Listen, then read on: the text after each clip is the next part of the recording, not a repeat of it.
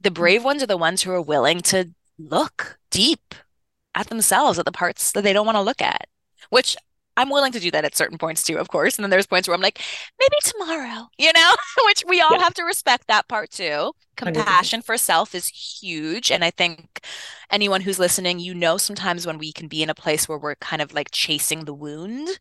But I often feel when I'm in session, I feel like the people I'm reading for, they're the brave ones.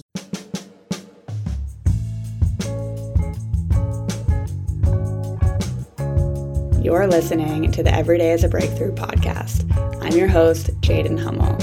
I'm here to invite you into living your most alive and aligned life possible. On this podcast, I'll be holding the mirror for your deepest truths and desires and giving you the permission and the power to not only follow your dreams, but to walk with firm trust in all of who you are and everything that you do. So, if you're somebody who's here to live out your life's purpose and you're the kind of person who gets after it no matter what, this show is for you. And I hope that you get the absolute most out of listening.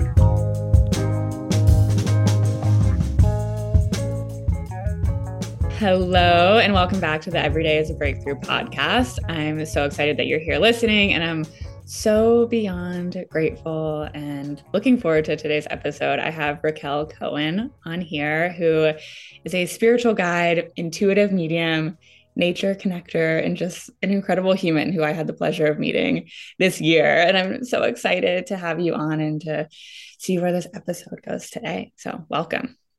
Thank you so much for having me, Jaden. It's truly a pleasure and an honor to be here. And I'm so excited for our conversation, too. Me too. We got on the Zoom and I just like lit up and felt the energy. So it's so fun to be here with you. And I always just love to start. Well, first of all, we're both in, you're in San Diego, right? Mm-hmm. Yep. Yeah. So we're both tuning in from the San Diego area. And we met a few months ago, actually, you were hosting a full moon circle in connection with locally well which locally well marta has been on the podcast before. So there was actually an event at your house and you hosted a full moon circle which was actually my second one of the day. I was on like a full moon a full moon adventure. And i just remember i mean I, I've been to like a lot of full moon circles and you hear people talk about the moon and it's all resonance, right? It's like we resonate with different people. And I and you know when you walk into a full moon circle and you don't know who's leading it you're, you're kind of like just hope for the best right you're like i hope that this is like we'll see where this goes and i remember sitting down and it was just like wow like you're amazing and it wasn't you it was I, it wasn't like a super long thing and i just remember being like i wish you would just keep talking because everything you're saying is so beautiful and grounded and i just immediately knew that we were going to be connected Oh my goodness. Thank you so much for sharing that. My heart is like, oh. Thank you. Yeah. Yeah. And actually, that was not at my house because I'm actually up in North County, but it was at someone, I think. So I co hosted that Moon Circle with Bree from Locally Well. No, Marta from Locally Well and Bree from The Beverage Botanist. And I think it was Bree's friend's house but it was lovely. Oh, I've been imagining you there at that house like this whole time. So glad we cleared that up. no, I'm closer to you. I'm up here in North County. I'm in San Marcos. What? Okay. Yeah. We're both in North County, San Diego. That's amazing. I love that. Yeah, it's so funny. So you did the full moon circle and then there was a raffle because it was kind of like a networking mm-hmm. event, like collaboration thing. And I actually was felt really connected to you and that one of the raffles was winning a 30 minute session and i i think i looked at my friend lindsay and i was like they're going to pick my name and they were like jaden and i just knew and i was like awesome and i was so happy because i i had connected with you in the full moon circle and and then i won the call. So it's been like a really beautiful beginning. Yeah and also how intuitive you are that you called you felt it you knew you were going to get picked and bam happened. Yeah it was so good.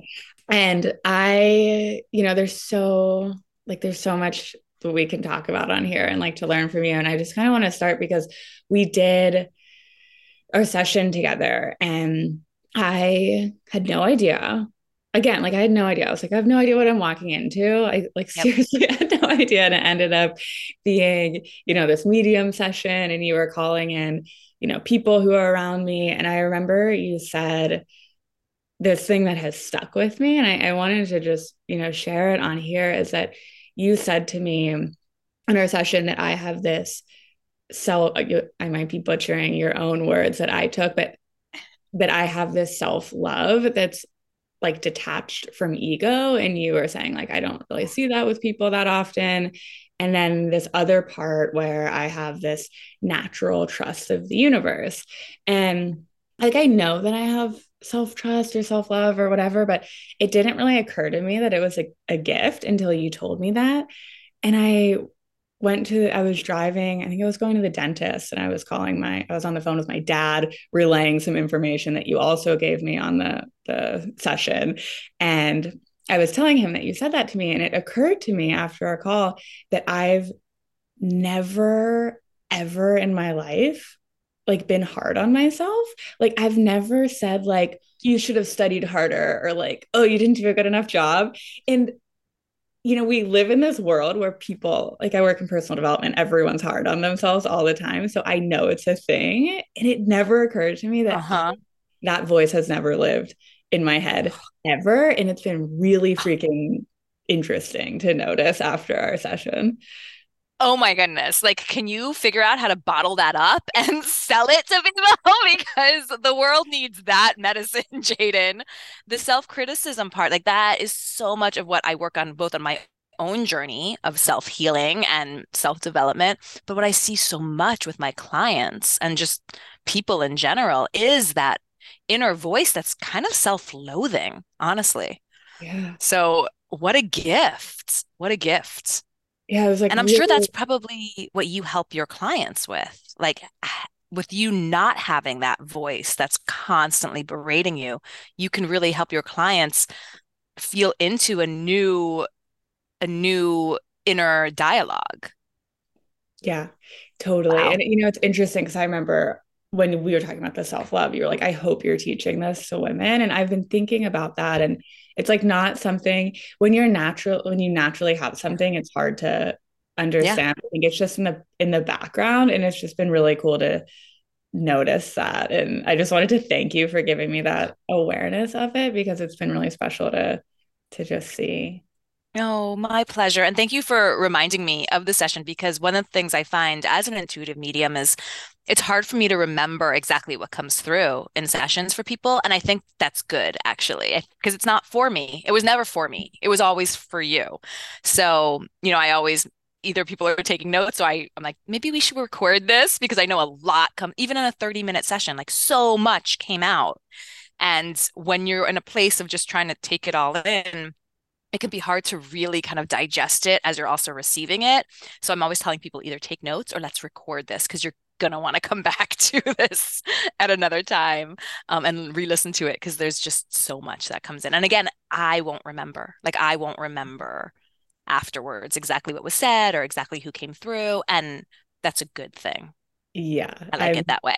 I'm sure that would be a lot of knowledge you probably don't need. Like, oh, like all these memories. That's so beautiful. And oh. obviously, clearly, I mean, I just know even from my 30 minute and who I've, you know, seen you interacting with around me like since that time, but clearly such a gift that you offer to people. And, you know, when I think about the work that you do, to me, it, it's just so brave to be standing for someone and holding that kind of space. And I would just love to hear from you what your relationship has been with starting. I don't know if we fully explained it, if you want to kind of tell people a little bit about what it is that you do and how did you really get into doing this work? Because Yeah. it is, you know, it's one thing to say, like, hey, I have a business and I'll wash your windows or like I'll serve you a juice, but to really stand for doing this work, that's it's so brave. So I want to hear that. Yeah. Yeah. I can make you a juice, or I can take you deep into your darkest shadows and help you find the light and come back out. Like that's what we do. I'm like, I'll take that. I'll have what she's having. It's really interesting because honestly, for me, it's truly my relationship with nature and the natural world mm-hmm. that has always been kind of my motivation, my catalyst, my inspiration. I was raised in a pretty religious home. My family is modern Orthodox Jews, pretty religious. I went to all, you know, religious schools, I mean, preschool all the way up. It was very much a part of my identity, but I didn't feel the divine in religious places. I didn't feel it in religious learnings. I didn't feel it in religious texts or prayers. For me, I always felt the divine just with nature, climbing trees, being outdoors, looking at animals, making worm houses from mud. You know, like I felt God in nature. Mm-hmm. And with my background, I always went to nature to kind of find solitude, to find that connection to the divine, to also feel a sense of freedom and self control because I was living in an environment where I didn't have a lot of choice in terms of the lifestyle I was living, you know, until I was 18 and left the home. Like I had to live the way my family lived. And listen, there was a lot of love, a lot of love, still a lot of love from my family and community. But it was just a lot of dogma that just didn't suit me, didn't fit me. So when I went to college, I studied ecology and sociology. And for me, ecology was like, that's my religion. Everything's interconnected, everything is symbiotic. We're here in harmony. We're all one people, one earth. Like that to me made sense. Like I am just a, I see interconnection everywhere. For me, the idea of like, all life is interconnected all people are people like that's such a big t truth for me that it was mm-hmm. always really hard being raised in an environment where it was very much like the like our people, our people, our people. I'm like, well, but all the people, you know. But yeah. I understand like the world is still dealing with that right now. But for me, mm-hmm. this idea of like we're all connected, we're all one, is just something that has been so true. Ever, like like I for me it's a truth like my hair color is red. Like I just it's just something I've known so innately my whole life. So anyway, I went into ecology. Okay. I was really into education, but I knew I didn't want to go into like traditional education, so I started working at places like zoos and aquariums, teaching, writing curriculum. I spent a few years as a wild animal trainer. I oh my god, Hawaii. you're just getting cooler and cooler by the minute. yeah, I moved to Hawaii after my undergraduate with some friends, and I got a job at this place called Sea Life Park Hawaii, and I was working in education there. But I was also interning at a marine mammal facility that was studying marine mammal cognition and language and how they understand things. So I was training dolphins and writing curriculum, and I created a program when I was there for special kids who had like special needs, especially within the kind of autism spectrum mm-hmm. so an after school program for kids in the spectrum to come and learn and also be able to interact with the animals while they were there so for me i was always about how can we use our relationship with nature and with animals with other species to find more healing more wellness more enjoyment more magic in life so i spent about 10 years working in zoos, aquariums, and environmental education. I always felt this kind of magic with nature, but I wasn't working in that realm. For me, it was really about teaching people about habitats, about ecosystem services, about endangered species, about humans' needs for the environment, you know, just the fact that we're all interconnected. But I mm-hmm. also was dealing with some eco anxiety or ecophobia.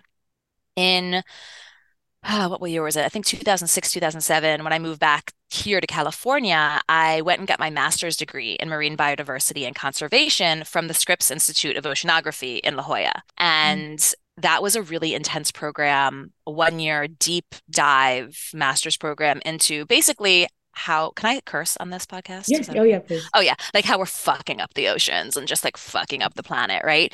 And unfortunately the teachers at that time were very much into the kind of like doom and gloom approach. Like we needed everyone to know how terrible things are like how really awful things are because that's going to inspire change.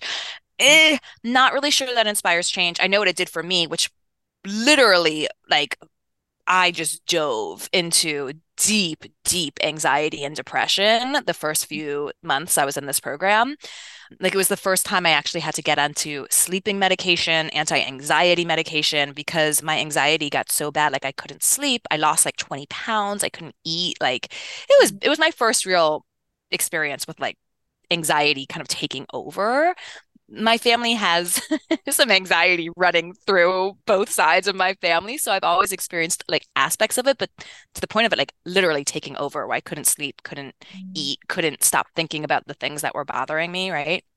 So that was really my first like bout with that. Found a therapist, got on some anti-anxiety meds, got through my program, got hired at the Monterey Bay Aquarium, which was like one of my, favorite places ever. Moved up to Monterey, was working. I was still taking my anti-anxiety meds, kind of weaned off the sleep Thing, like medication at that point. And working at a place like Monterey Bay Aquarium helped alleviate some of the eco anxiety because as an institution, it just is so forward moving and progressive and like really trying to be a part of the solution. They also at the aquarium there were very anti doom and gloom and were really trying to inspire more change from connection and action. But it was still, I mean, it was like the late 20 early it was like 2008 2009 early 2010 so there was still a lot of focus on like individual action. Like it's all on us as the each individual us as the consumer to like save the world which can lead also to a lot of anxiety shame blame guilt all that kind of stuff. But it was focused on we can do stuff. We we have solutions. And that was really helpful. Moved mm-hmm. back down here to san diego in 2011 i was pregnant with our first daughter and i knew i wanted to take a little break break, wonderful first pregnancy. I had that great time with the baby, you know, like that wonderful time to just be with her. I quickly got pregnant with the second daughter home for a while, taking care of kids. I was doing some environmental education writing on the side, like writing some curriculum here and there for different organizations, but really at home with the kids. And when my second daughter was about 10 months old, my anxiety came back mm. really, really bad, like worse than before. I'm sure there was hormones, postpartum stuff in yeah. that, but it was just, it was bad. I every night when everyone else in my house was sleeping, I would literally be laying in my bed, like paralyzed while having anxiety attacks. Like I couldn't sleep.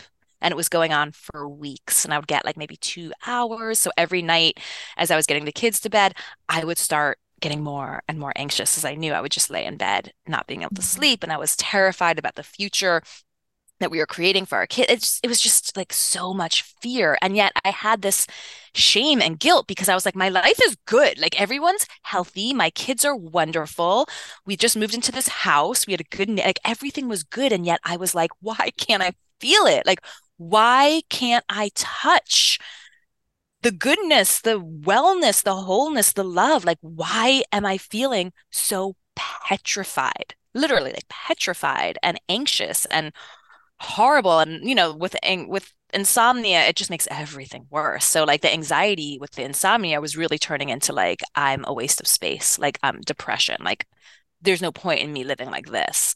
Thankfully mm-hmm. i got back into therapy.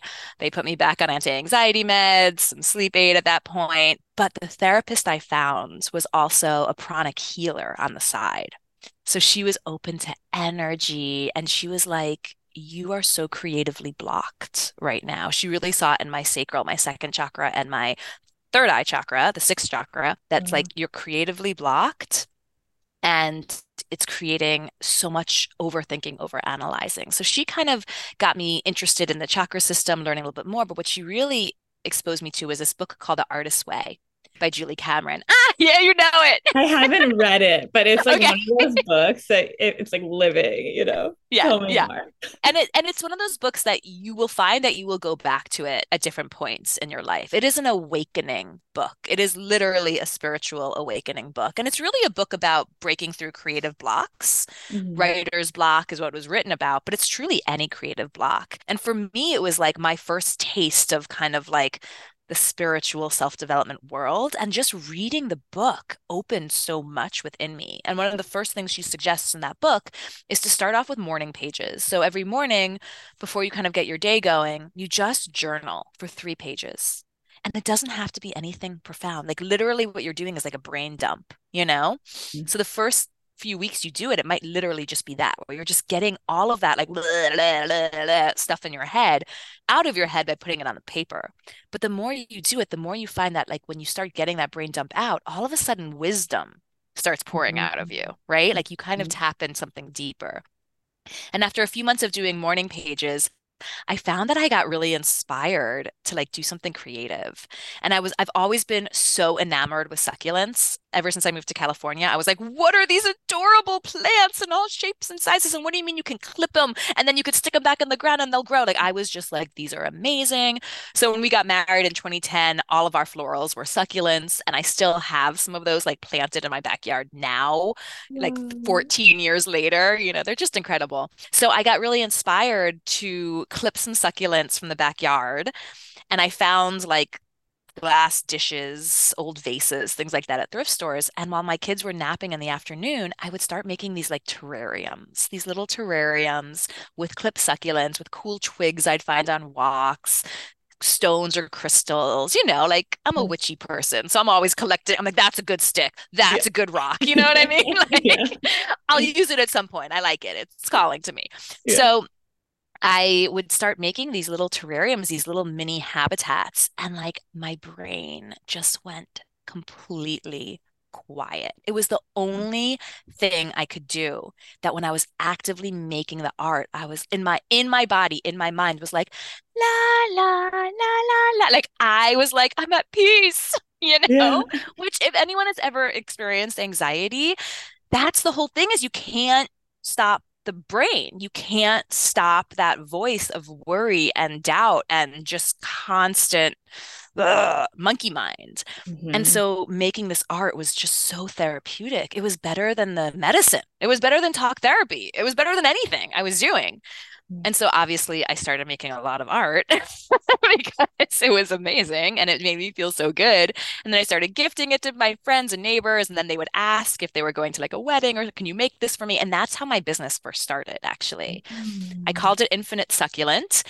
And it was a succulent art, succulent craft business. And because I have a background in teaching, one of my friends was like, oh, you should really teach workshops, helping other people to make art and get into the creative spaces. And so the first few years, I started my business in 2016. So from 2016 to about 2019, right until we hit the pandemic, that's really what I was doing. Was mm-hmm. I was leading people through workshops on making succulent arrangements, terrariums, succulent crown pumpkins, wreaths, all kinds of fun stuff, and really talking about how creativity and giving us time to be creative with nature has such a beautiful impact on our mental health and on our wellness in general. And the more I was playing with the plants, the more I got really intrigued and curious about why do I feel so much better playing with the plants? Like I've been around plants my whole life. And yet for a long time, I was way more excited by like the cute animals. The plants were always like the backgrounds, you know? Mm. They were like either the mm-hmm. food or the habitat, but they weren't as alive to me. They weren't as sentient to me as the animals were. Mm. And then something about, you know, being a mother, getting a little quieter. The plant's sentience came to me really strongly at this time when I really needed it. And so I got super curious. I started doing a lot of research into what kind of impacts are plants having on the human body, on the human mind, on the human emotions. So, like, really the nervous system. How are mm-hmm. plants impacting the human nervous system? I also had found some crystals at a thrift store. I used to I still love going to thrift stores. It's like treasure hunting. It's the best. But I used to go to find specifically cool things to plant succulents into because one of the things that's awesome about succulents is you can plant them into anything. Mm-hmm. So I found these cool crystals that had like holes drilled in them. And I was like, oh, I'm so planting a succulent in that. Right. And I took them home and I started planting. And I was like, what is happening in my hands? Like I could feel like vibration and like my wow. I was just like whoa like my sensitivity to energy was increasing. Now I've always been kind of sensitive to energy like I've always been able to feel people's auras. I've always been able to kind of play with energy a little bit but never trained. And so all of a sudden working with the plants and stones together I was like feeling pulsation through my hands. I could tell when a plant needed water. I could tell when it had enough. Like I was just like I don't know how I know what I know but like I know it, right? Like stuff was happening. So I studied, one of my friends was a a crystal healer and she's like i'm doing a certification class. You should come and take it. So i went and took that class and then when i was practicing on people i would notice that i would see things hear things know things during session and I would just express it. And I didn't, I mean, I trusted what was happening, but I was also like, I don't really know what's happening. So then in 2020, when the world kind of shut down, one of my mentors was offering a ton of online courses. And I started taking them, and the online courses were just what I needed to really start to understand my connection with my intuition, how it's communicating with me, and actually that I'm a medium, which I did not know. I didn't know I was a medium at all until I started taking these courses and actually learned here's how we practice, here's what it feels like. And I was like, oh my gosh, I'm actually a medium and it comes pretty easily to me and I love it. Wow. Meanwhile, as I'm doing all of this, I was also working on getting my second book published. So while I was doing Infinite Succulent and having fun with plants and sharing art and creating an Instagram around that, I literally had an email come in one day that was like, I'm an editor from a book publishing house in New York, and we want a succulent craft book. And I love your Instagram. Do you want to write this book? Wow. And I was like, okay. and this was back in like 2018. So my first book, Infinite Succulent, is uh-huh. a craft book on making art with succulents. And then as I finished this book, I was really getting into how are plants impacting the nervous system. So I wanted to write a book all about how living and being with plants, opening up to plants, really interacting with them benefits us physically, emotionally, and mentally. And my first publishing house at first was like, okay, we're really into this. But then once it came around time, they're like, no, we're not going to do it. So I kind of got denied. And I had a whole like year and a half of trying to find a different publishing house to publish the book, which was a whole magical thing in itself, how it came about. But I did find a publishing house that wanted me to focus on how living with plants enhances our spiritual connection and mm. how we mm. can really bring in the magic of plants into our life by understanding them more. And that's how my second book came around, Everyday Plant Magic. This book yes. came out in 2022. And what was so cool about this is even though I had a lot of rejection to get this book created, it was like I needed that rejection to connect with my own gifts so I could be the person who could write this book. Because one of the things I did in this book, in this book, I share a lot about working with the magic of nature, from the moon to the sun to the elements and the seasons and crystals. But the real heart of the book is 45 magical plant profiles where I profile like a bunch of different plants from herbs to house plants to trees. I share about how you can position them in your home, how you can work with them, crystals you can pair with them.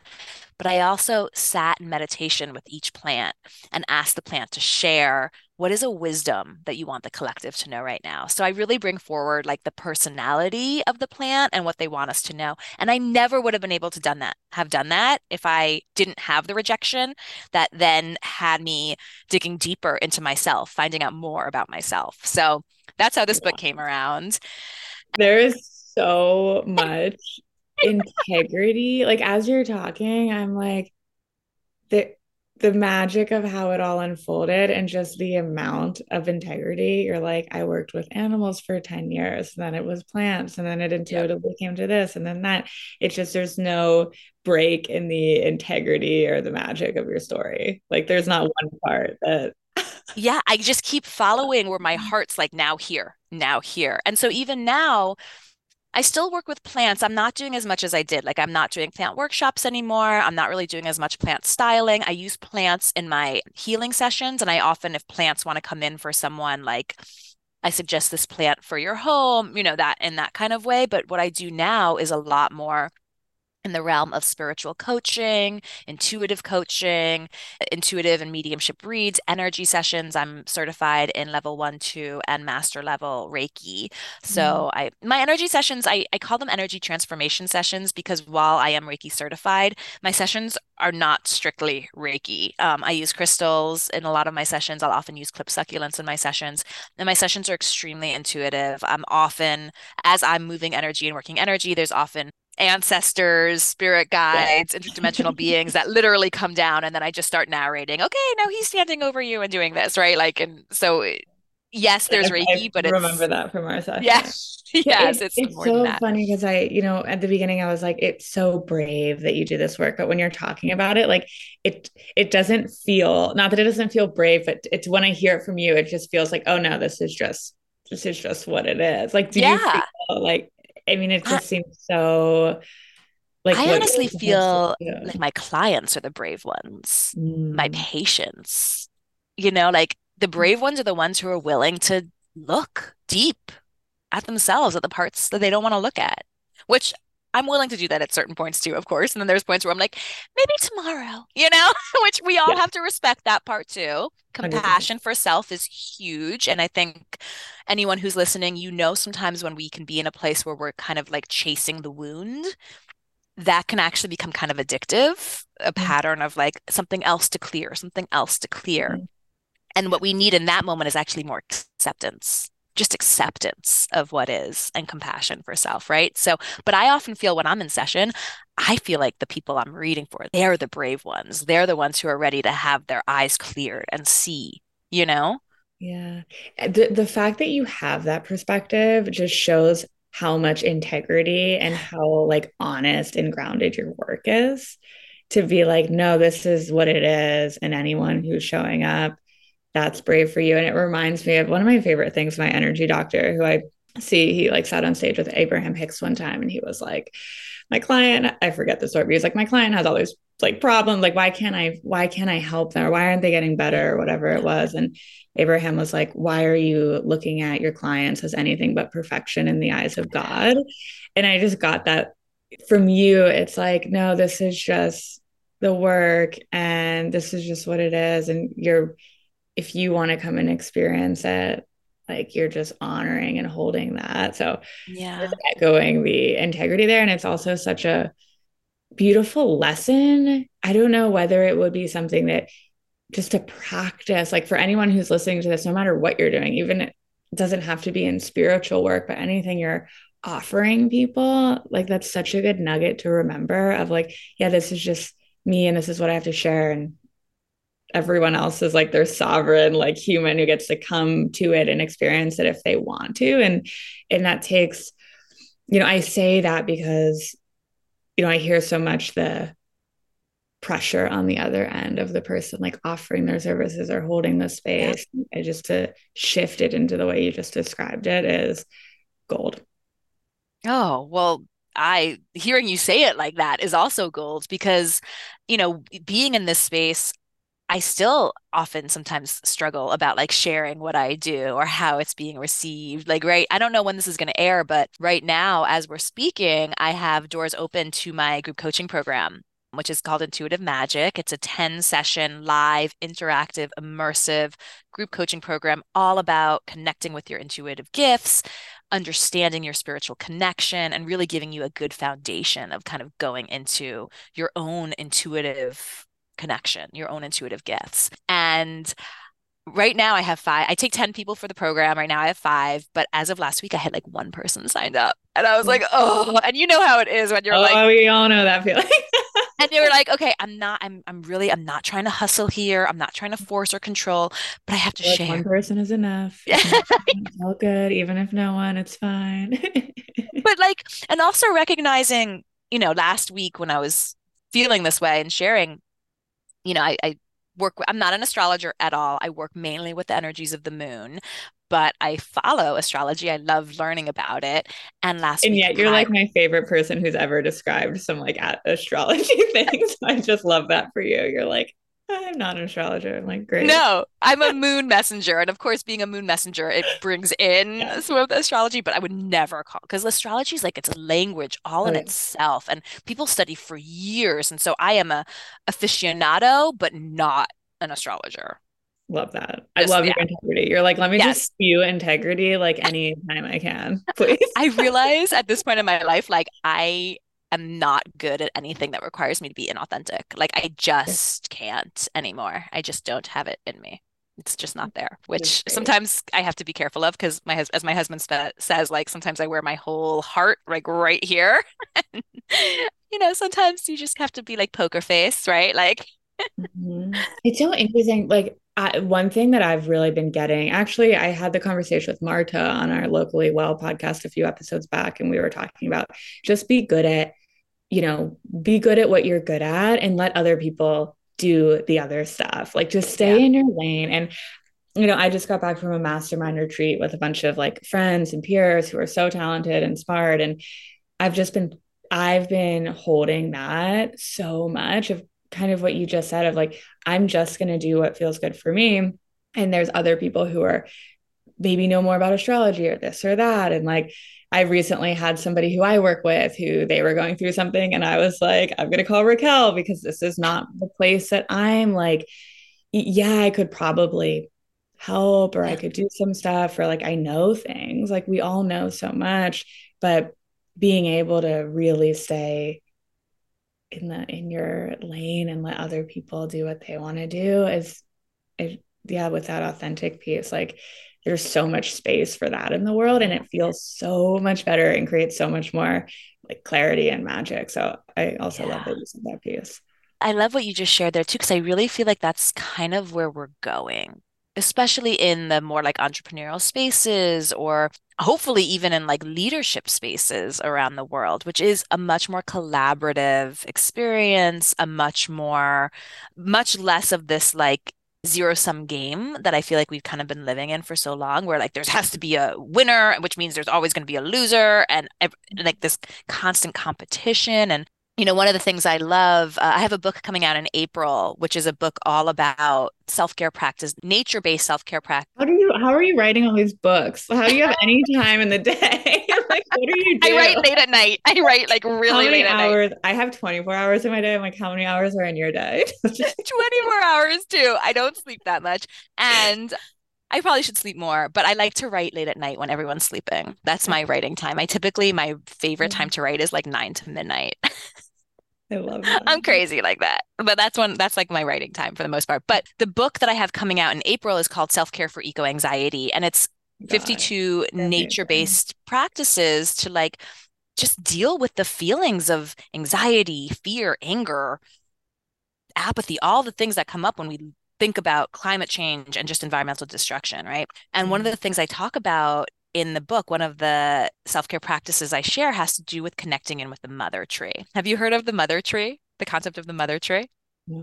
oh, I get so excited when I get to introduce people to this concept. Okay, so I also want to say too, because I keep thinking about it. I actually went to college initially for environmental engineering and didn't do it because I I like one of my favorite things I've ever done was learn about that. But I knew I was like, if I become an environmental engineer, I'm going to be so angry at the world. And that's yep. not that's not what I want to do. So I as you've been sharing about your little piece, I just wanted to say that because I yeah. just felt a lot of resonance with that. Well, and that goes back to you having this really deep connection with yourself and this like place of self-love, this like like real baseline you come in with, which is like, I love myself. I know myself, mm-hmm. that you had the foresight to know that. I think, you know, for me, I care so much about nature and the environment. I feel such truth and interconnection and ecology and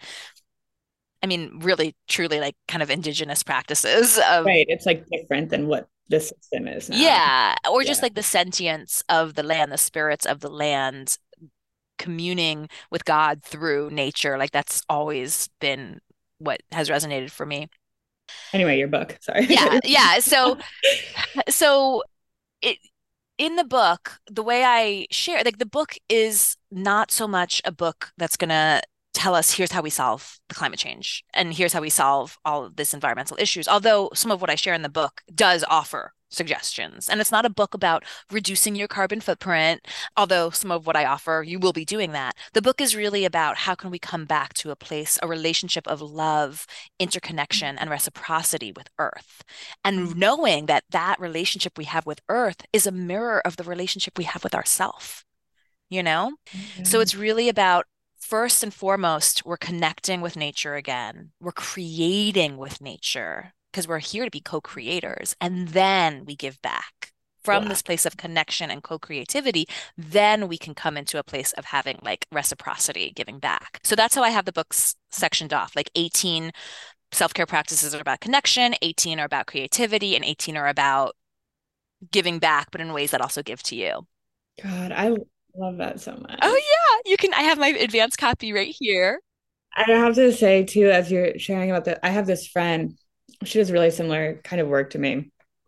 Very similar. And she was like she's been a big expander for me because she's like oh yeah i'll i'd love to share about your work with my people. And my first thought was like why would you do that? Like why would you do that? Because like you know, and then I immediately was like, why not? Like, because there's mm-hmm. more than enough to go around and it's totally fine. And like, no one's the same. And it was just such a big moment for me because my first thought was like, why would you do that? And I was like, oh, yeah, yeah because like, we're not, there's, there's not competition, there's abundance. It, why, why not? So I'm soaking in the thing too. Yes. Yes. I love that. And it takes me right back to this idea of the mother tree. So until like the last maybe like 10, 20 years, forest ecologists believed that forests were places of competition, right? Like the trees had to compete with each other, they had to grow faster to get to the sunlight, and they're competing for resources. But this um, forest ecologist from Canada. Her name is Dr. Suzanne Simard. And I'm sure she's not the only forest ecologist who found this. I'm sure there's more, but I read her book called Finding the Mother Tree. She was actually working as a biologist for the forestry industry, cutting things down. And they were wondering how come when they were replanting these specific trees that they want to cut for timber, why they're not growing so fast. So she got really curious about what's going on within the root system because obviously the root system was going to support a tree's growth or not. And what she found through decades of research is that forests are not, I mean, yes, there's going to be some competition, but more than there's competition, it's community and collaboration. Mm-hmm. And that trees and plants interact, communicate, and support each other through interconnected roots through the mycelium network, which is um, a web of woven mycorrhizal fungi and microbes that kind of create like a lace like structure in between the roots of different plants. And the fungi and bacteria, they receive energy that the plants create through photosynthesis, but then they also help kind of bring that energy from one plant to the other. So they kind of get sugars from the plant, but then they help transport other nutrients between the root system. They can even transport waters. So, anyway, going back to the mother tree, what Suzanne found was that in the heart of the forest was typically one larger, older tree who was kind of like a central hub for these mm. interconnected communities through the root system. And these were called the mother trees. And the mother trees were the ones who were sending out most resources through their root system to other trees and other plants. They could send chemical signals to let them know if there was any disease or pests that were coming. If in certain years, like if there's not enough water, they can transport water. And what they found, what Suzanne found, what Dr. Simard found, was that the mother trees can actually identify through their root system which of the trees are her own progeny and in like a bad year, she could choose to really divert her resources specifically to her own descendants. Wow. But most of the time, mother trees are literally sending energy, resources, communication to lots of different species of trees and plants all around them. Mm-hmm. And one of the things I talk about in the book is that, yeah, this is like the biological mother tree in a forest, but like each and every one of us has mother trees. Mm-hmm. And if you can think about like that tree that's been a special tree for you. I don't know about you, but I have, I have special one. trees I have my everywhere I go. my yard. Yeah, yeah. That's your mother tree. Like that mm-hmm. tree, not only does it feel special to you, you are special to that tree the fact that you feel that relationship just so you know like you're feeling it from your side but the way the reason you're feeling it is because the tree is feeling it too mm-hmm. they are trees are like such powerful energy workers which is why sitting by a tree is so powerful even looking out your window and stressed and looking at a tree can have mm-hmm. such an impact on your nervous system amazing energy workers. Mm-hmm. And so what I share in one of the first exercises in the connection part is like a guided meditation to connect in with the energy of your mother tree and receive its nutrition for you, which is going to be some form of wisdom, some form of guidance.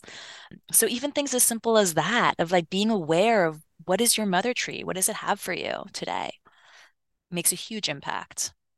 That's so beautiful. I love that so much. And I love knowing that and and being able to carry that piece through. And yeah, the part about trees and just being so healing, like one of just a little, I'm gonna say a little silly practice, but so powerful that you know we do just that I share with people that I love is just like as much as I can throughout the day. I just try to look at trees or like the furthest piece of nature and you just breathe in and you immediately feel so much better.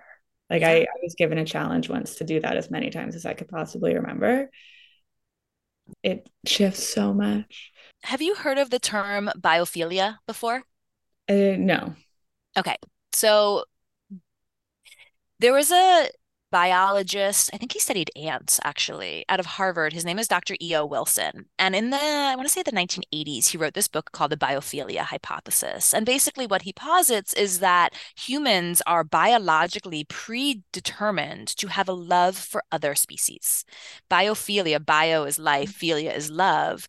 And we, through our cells, our cells were actually, because we evolved in nature with plants and trees and other organisms, from a cellular level, we are predetermined to have a love and affinity for other species, which, if you think about why humans like to domesticate animals and have pets and like yeah. bring plants in, and you know, like yeah. this is part of our mm-hmm. innate love for life.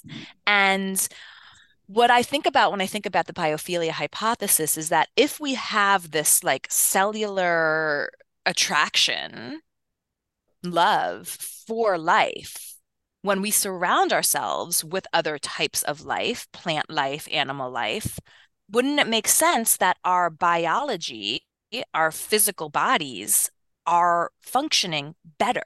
Right? Because that's how we evolved. Yeah. And wouldn't it make sense that if we remove ourselves from this love of life, from this affinity and relationship with other species, that we are not allowing ourselves to function as best as they can, right? Mm-hmm. So when we think about human health and exposure to nature, I don't think most like I think it's kind of like a no duh kind of thing where you're like, if you give yourself exposure to nature, you will be healthier. I mean, of yeah. course, it's going to vary depending on what's in the nature around yeah, you. And, yeah. It's so interesting. I've been doing a lot of just like reading and studying around like grounding and yeah. Clint Ober, who did the, he wrote the book Earthing, but it's like, duh. But then also like we don't think about it, right? It's yep. like when we put our feet on the ground, it neutralizes us, it grounds us, it's so healing. And and then we can obviously just stepping on the earth it's not going to like heal us completely and solve all of our problems but it's this idea that if you think about it you know this is like clint ober's work is that we're disconnected from the ground. We wear rubber shoes. If you think about people who like live in new york city like you could go a really long time without ever touching the ground.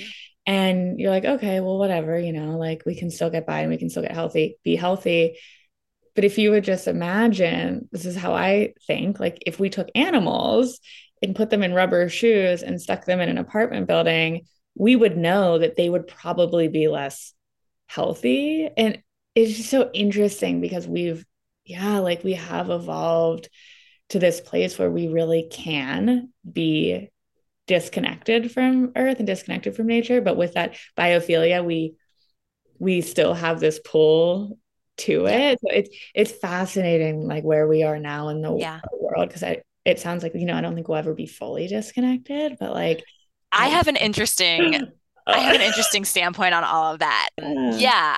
So I love everything that's coming out with grounding and earthing and like the kind of science behind it. From an energy medicine perspective, though, grounding mm-hmm. doesn't even require bare feet on the earth. Yeah. Grounding is literally just opening yourself up to receive the energy of nature.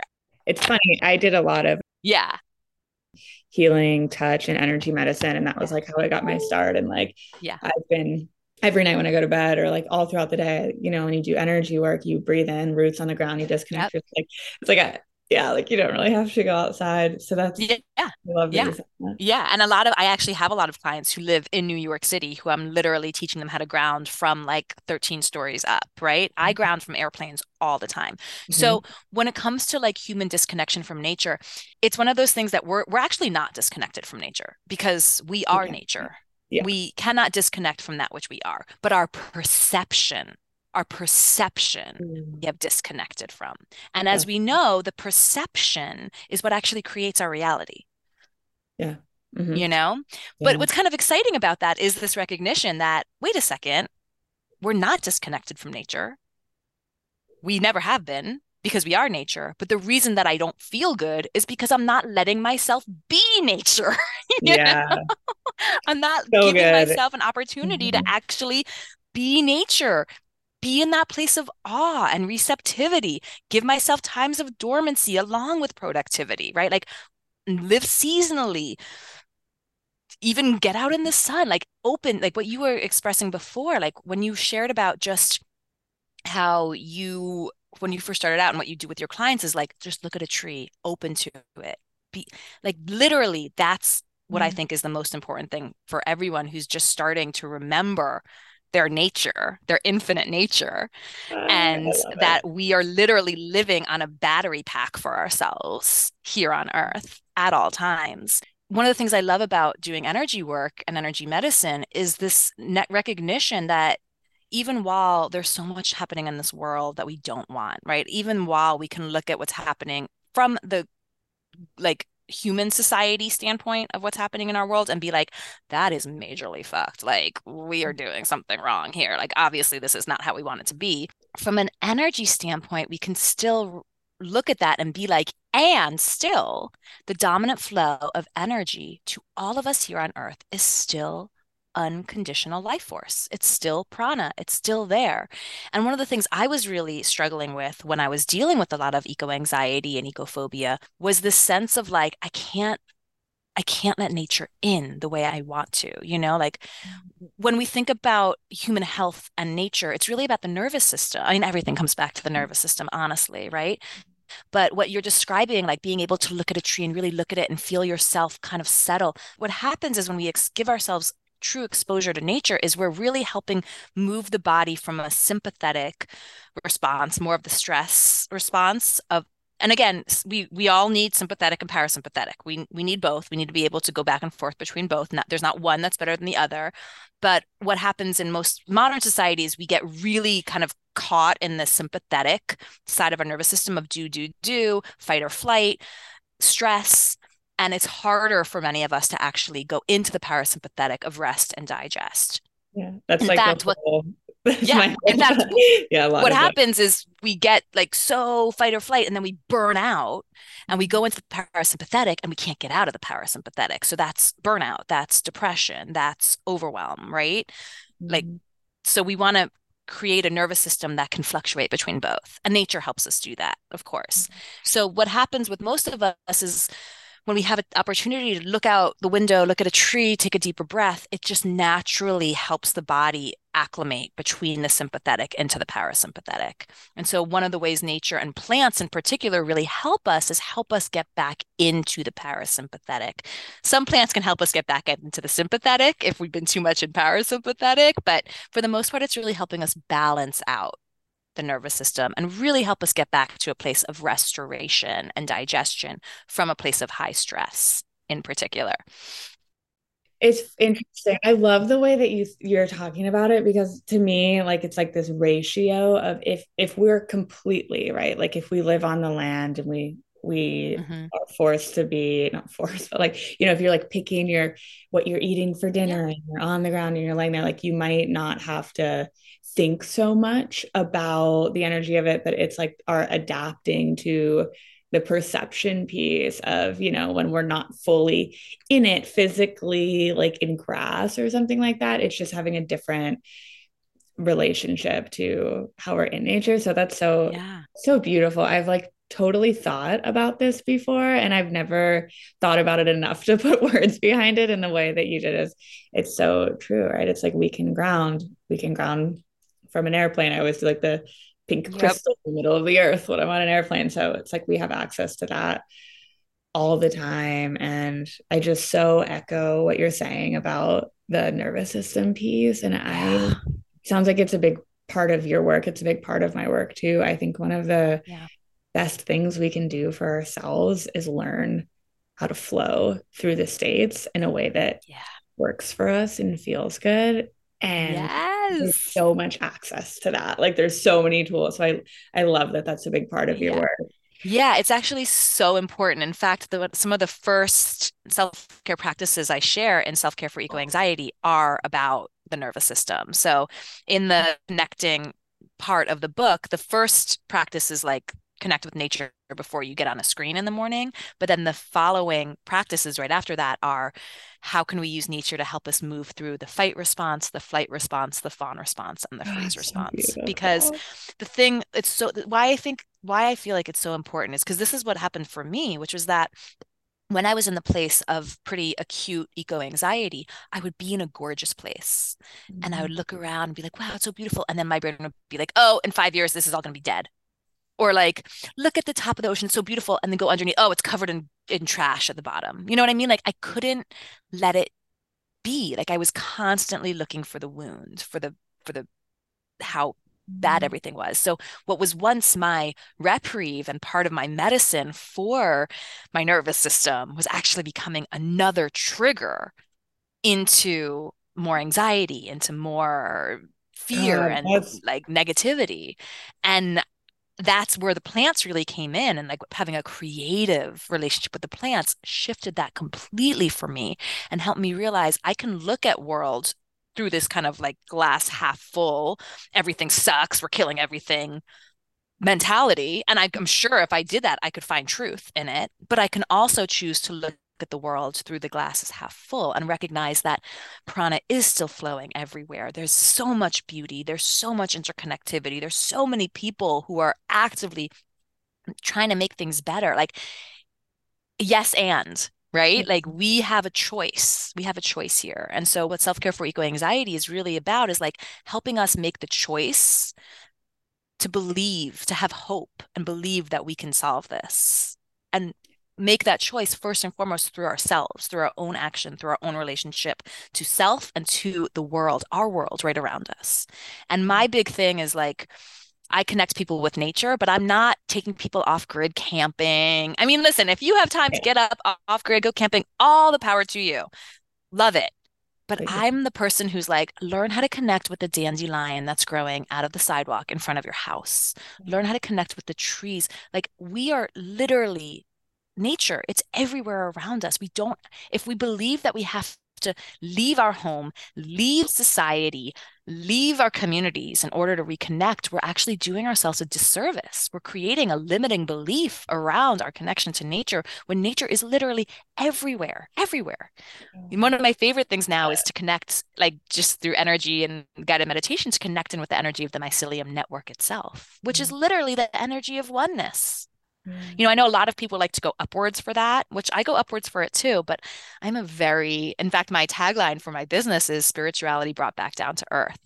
Wow. Because I think there's so many people who go into spiritual spaces and it's all like trying to ascend off of earth, out of this earthly body. But like we, I believe we chose that, like we choose our mm. lifetime iteration. Like I chose to be a human on earth.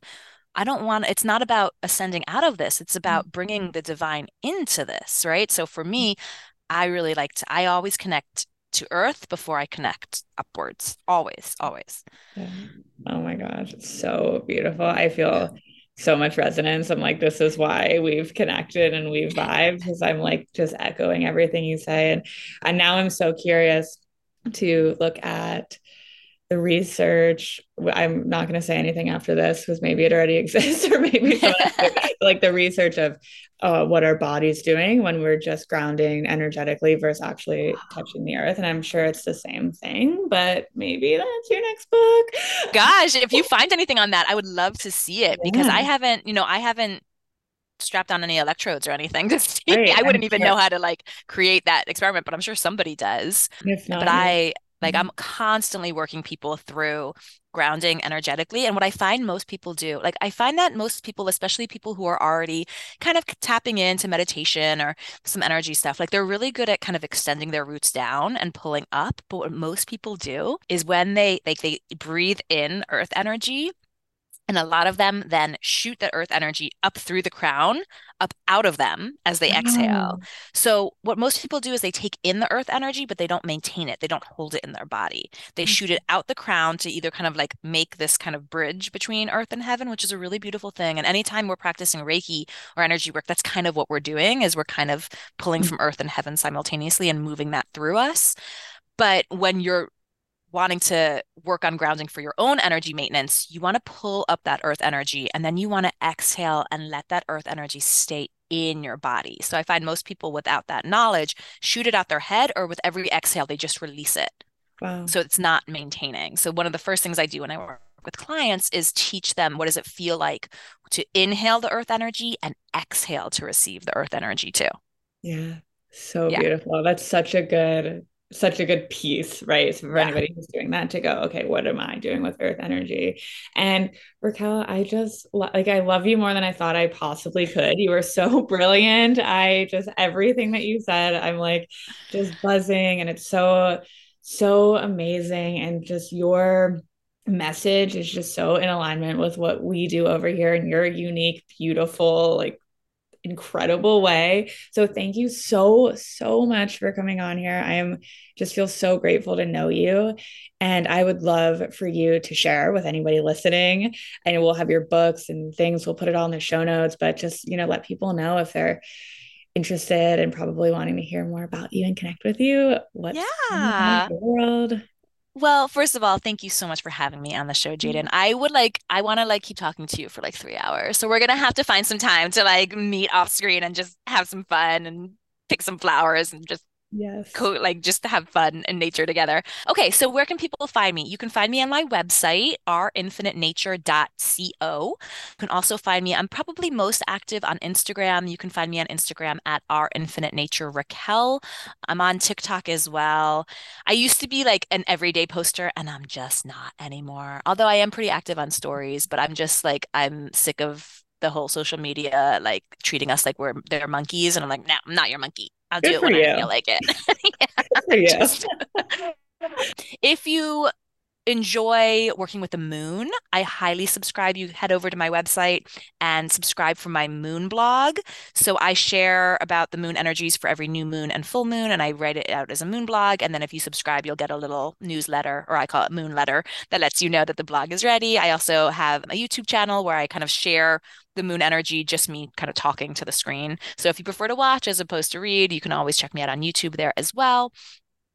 Yeah, and my books. You can find my books on my website. You can also find them on Amazon. Pre-orders for self-care for eco anxiety just started, and this book will be launching April 9th, and I will have some local events here in San Diego for that as well. So I'm sure I'll share more when we get closer. Yeah, beautiful. Oh my gosh. Well, thank you so, so much. And for everybody listening, just thank you for being here with us. I hope you got so much out of this conversation. And if there's parts that are landing for you, or you're like, oh my God, like, yes, or whatever is coming through for you, the best way to share for Rachael and I both to see it is if you just share this episode directly on your Instagram stories and tag both of us, we'll see it. So if you feel like sharing and um, continuing the conversation, away from the podcast, we would love to hear from you. And thank you so much for being here with us and see you next time. Thank you.